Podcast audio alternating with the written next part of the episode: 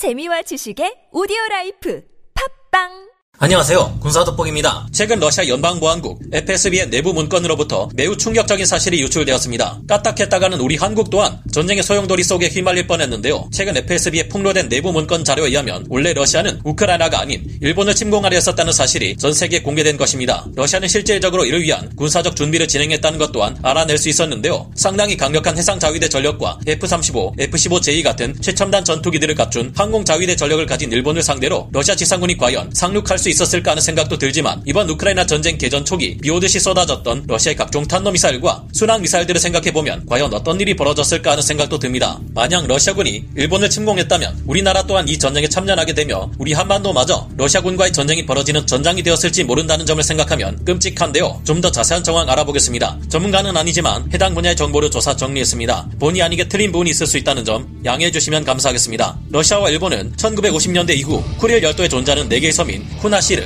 이투르크, 시코찬, 하보마이 군도 등에 대해서 서로 자신의 영토라며 영유권을 주장하며 칠십 년 가까운 세월 동안 오랜 분쟁을 겪어왔는데요. 제이 차 세계대전을 종식시킨 평화조약은 알고 보면 러시아와 일본에 의해서는 서명된 바가 없고, 일본과 러시아가 쿠릴 열도의 네 개 도서지역을 서로 자신들의 땅이라 주장하며 오랜 세월 분쟁이 이어져왔습니다. 제이 차 세계대전이 끝날 당시 쿠릴 열도의 네 개 섬은 소련군에 의해 점령되었지만, 일본은 이 섬을 북방 영토라 주장하며 끊이지 않는 군사적 긴장감을 러시아와 이어왔습니다. 이 쿠릴 열도의 네 개 섬은 일본의 큰 섬인 호 홋카이도와 러시아의 캄차카 반도 사이에 위치했기 때문에 많은 군사적, 정치적 이점을 제공할 수 있는 것으로 알려졌는데요. 이 차 대전 당시 발생한 소련군과 일본군 사이의 생화학 무기 사용과 관련된 앙금도 러시아 침공 계획에 영향을 끼친 것으로 보입니다. 과거 일본 제국군은 이 차 대전 시기 전세계 위협으로 작용했기에 러시아는 이를 적극적으로 비판해왔는데요. 현지 시각 십일월 이십구일 미국의 언론 매체인 뉴스위크의 보도에서는 러시아가 이천이십일 년 팔월에 우크라이나가 아닌 일본을 침공해 전쟁을 일으킬 예정이었다는 충격적인 소식을 전했습니다. 해당 보도에 따르면 익명을 요구한 한 러시아 연방보안국 에프에스비 출신 요원은 변화의 바람이라는 뜻의 닉네임을 사용했다고 하는데요. 그는 러시아 인권운동단체들이 운영하는 굴라그에 사안을 보내며 자신이 알고 있는 충격적인 사실들을 마구 폭로했습니다. 이 요원이 에프에스비 고위 관계자가 확실한가 하는 의문은 가질 필요가 없었는데요. 그는 이를 입증하기 위해 러시아 연방보안국 에프에스비가 운영하는 러시아 각지의 교도소에서 일어난 수없이 많은 불미스러운 사건들에 관한 자료를 함께 공개했고, 이 증거들로 미뤄보아 그가 에프에스비의 고위 관계자라는 사실에는 의심의 여지가 없다는 것이 드러났기 때문입니다. 이자 외에도 에프에스비의 내부 문건에 관한 사실을 공개한 사람은 한 명이 더 있다고 하는데요. 그들은 갑자기 갑자기 거의 예기치 않게 일어났습니다라며 관련 사실을 전했습니다. 이들이 폭로한 에프에스비 내부 문건의 극비 자료에 따르면 지난해인 이천이십일 년 팔월 러시아가 북방 네 개 도서지역에서 일본과의 국지적인 충돌을 계획했고, 이를 위해 병력과 장비를 배치하기까지 했다고 합니다. 실제로 러시아는 일본과 국지적 군사적 충돌을 일으키기 위해 이천이십일 년부터 일본과의 분쟁지역 인근에 삼천 명 이상의 추가 병력과 함께 초음속 지대함 미사일과 전차, 장갑차와 다연장 로켓을 운용하는 로켓 포병 등을 배치했다고 하는데요. 뉴스위크의 보도에 따르면 폭로자들은 러시아가 일본의 자위대 전력을 마비시키기 위해 준비한 전자전 헬기 움직임에 관한 정보를 자세히 설명했고, 거짓 선동작전 또한 추진하려 했다고 하는데요. 이 같은 전력 배치가 이루어지는 한편 러시아에서는 일본에 거짓 루머를 퍼뜨리고 사람들에게 잘못된 인식을 심으려 했다는 사실 또한 드러났습니다. 러시아의 거짓말은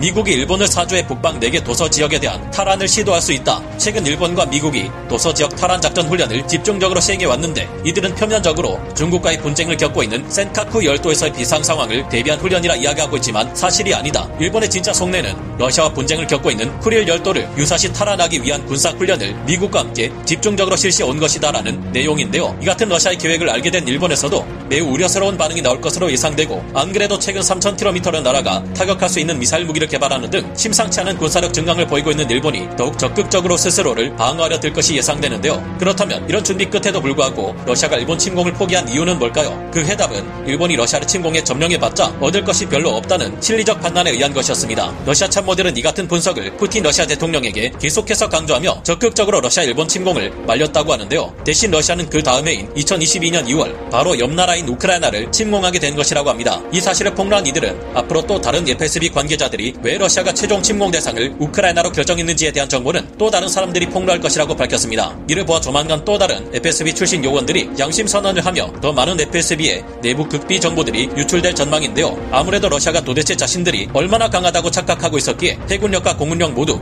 우크라이나와는 비교할 수 없이 강력한 일본을 침공하려했을지 기가 막힙니다. 이를 보면 우리 또한 유사시 적국이 될 수 있는 우리 주변국들이 강력한 군사력 증강을 시도하고 있지 않다면 몰라도 그렇지 않을 경우 우리 또한 강력한 군사력을 유지해야 한다는 사실을 새삼 깨닫게 됩니다. 평화를 원한다면 전쟁을 준비하라는 명언을 다시금 곱씹어보며 오늘 군사 돋보기 여기서 마치겠습니다. 감사합니다. 영상을 재밌게 보셨다면 구독, 좋아요, 알림 설정 부탁드리겠습니다.